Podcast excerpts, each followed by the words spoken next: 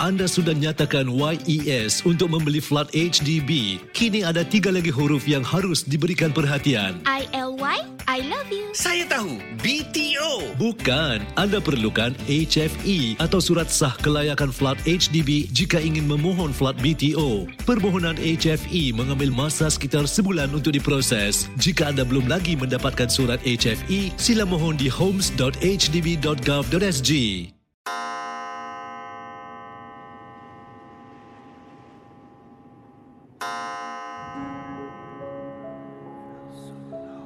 Selamat datang para pendengar Misteri Jam 12.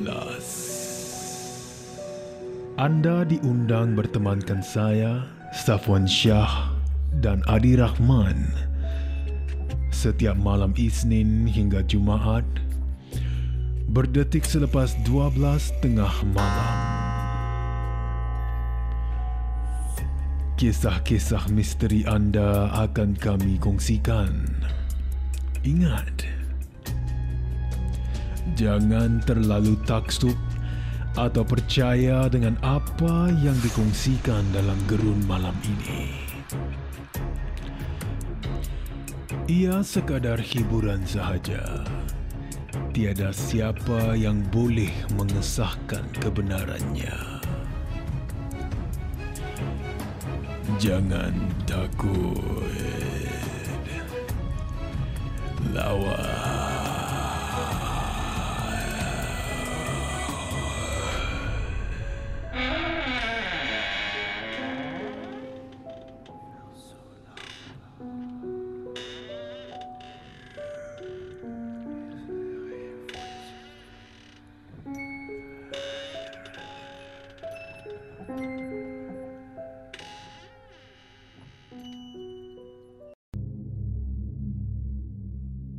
Assalamualaikum Safwan Shah dan para pendengar Misteri Jam 12. Waalaikumsalam.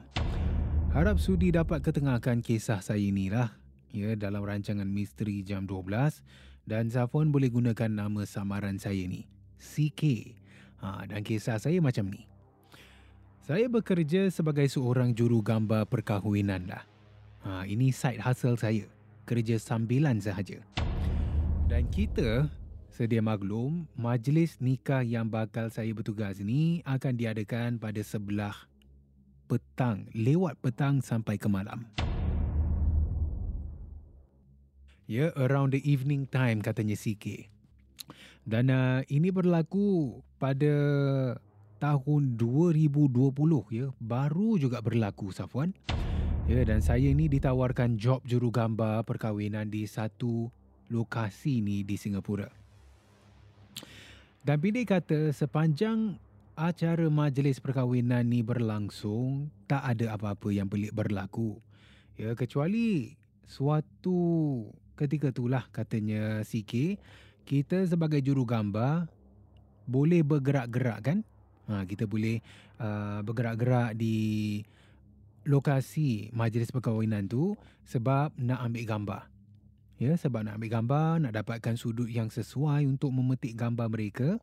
Dan uh, ketika saya tengah buat kerja ni, saya berada di paling tepi lah. Di paling tepi pelamin sebelah pengantin perempuan.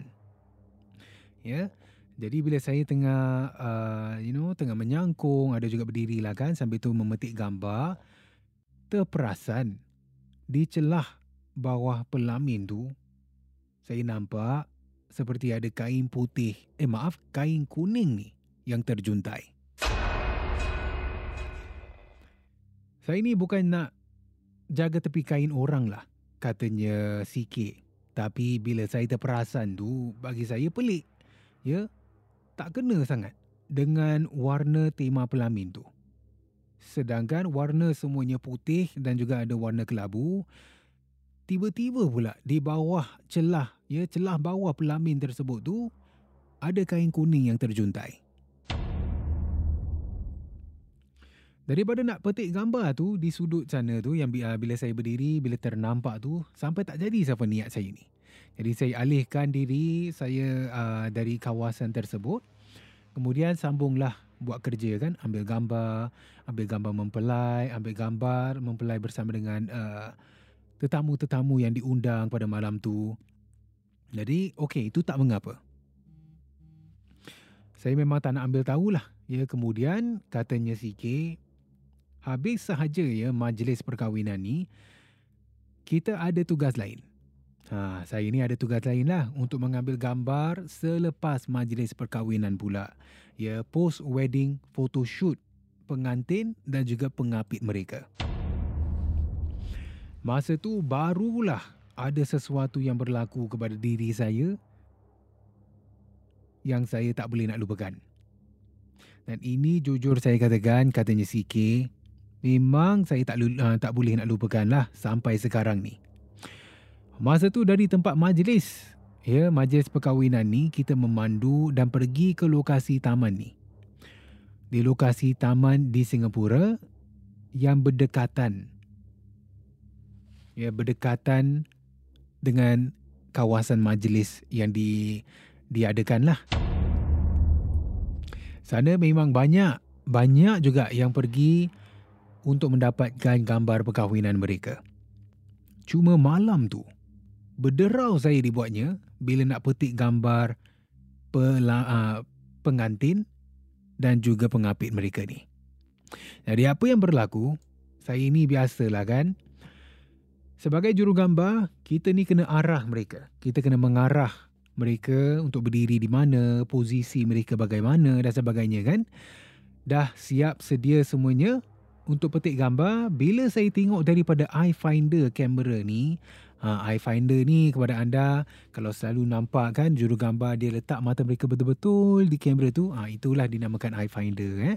ha, mereka boleh lihat di dalam kamera tu mereka boleh lihat ia melalui lens kamera tersebut jadi kata Jessica bila saya tengok ya daripada eye finder kamera ni in real time eh saya jujur sangat saya nampak macam ada benda hitam ni sedang berdiri di latar belakang. Tersentak lah, tak akanlah tak tersentak kan. Masa tu memang saya pun dah tak sedap hati. Katanya CK, bila saya ternampak tu, saya terkejut sekejap. Kemudian saya tengok balik. ya Untuk memastikan. Kali kedua, apa yang saya nampak tu benar. Tapi bila saya tengok uh, tengok balik, ya, menerusi eye finder tu, benda tu dah hilang. Cuma yang peliknya bila saya terperanjat tu kan, saya jauhi mata saya daripada kamera, saya tengok di mana saya lihat menerusi eye finder tu, tak ada langsung. Ya, tak ada langsung susuk hitam tu yang saya nampak. Jadi katanya sikit lah. Ini berlaku bukannya sekali tau. Lebih kurang tiga kali bila kami berada di kawasan sana untuk sesi penggambaran selepas majlis perkahwinan. Sudah tentu saya tak beritahu kru-kru saya yang ada di sana ya bersama dengan saya juga kepada pelami uh, pengantin dan juga pengapit mereka lah sebab saya ni tak nak takutkan dan saya harus bersikap profesional. Cuma sampai sekarang ni saya tak tahu kalau apa yang saya nampak tu mungkin sebabkan gangguan teknikal kamera ke ataupun mungkin benda tu hanya menyinggah berdiri di latar belakang. Saya pun kurang pasti dan saya tak nak kata apa-apa. Harap kisah saya ini dijadikan sebagai satu iktibar ya di mana kita berada tolong berhati-hati. Sekurang-kurangnya bacalah bacalah ayat-ayat suci sebelum keluar rumah ya perlindungan dari terkena ancaman luar. Terutama sekali kepada mereka yang berada di dalam bidang inilah. Di dalam bidang perkahwinan. Terima kasih kerana mendengar Misteri Jam 12. Terima kasih kerana Rancangan satu jam ini jam 12. seperti mana yang selalu diingatkan. Jangan mudah percaya jangan terikut-ikut dengan kisah yang diketengahkan dalam rancangan satu jam Misteri Jam 12 Gerun Malam sehingga kita jumpa lagi di dalam satu lagi malam sehingga misteri jam 12 di dalam satu lagi malam Gerun. misteri jam 12 malam Gerun.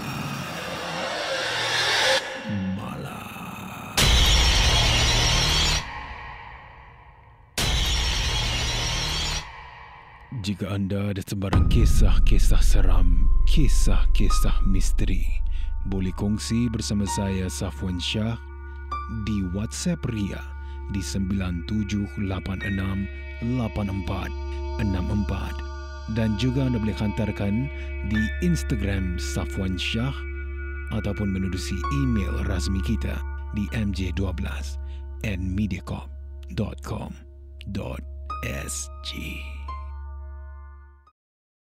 Bang Haji, umur dah dekat 70 tahun tapi masih lagi kuat angkat barang pasar. Apa rahsia Bang Haji? Saya minum dua gelas susu Marigold HL sehari. Itu kira-kira 20 gram protein lah. Satu di antara empat rakyat Singapura berusia 50 tahun ke atas mengalami sarkopenia iaitu kehilangan jisim otot secara perlahan. Amalkan senaman serta diet dengan protein seimbang. Atasi sarkopenia dengan dua gelas susu tinggi protein Marigold HL setiap hari.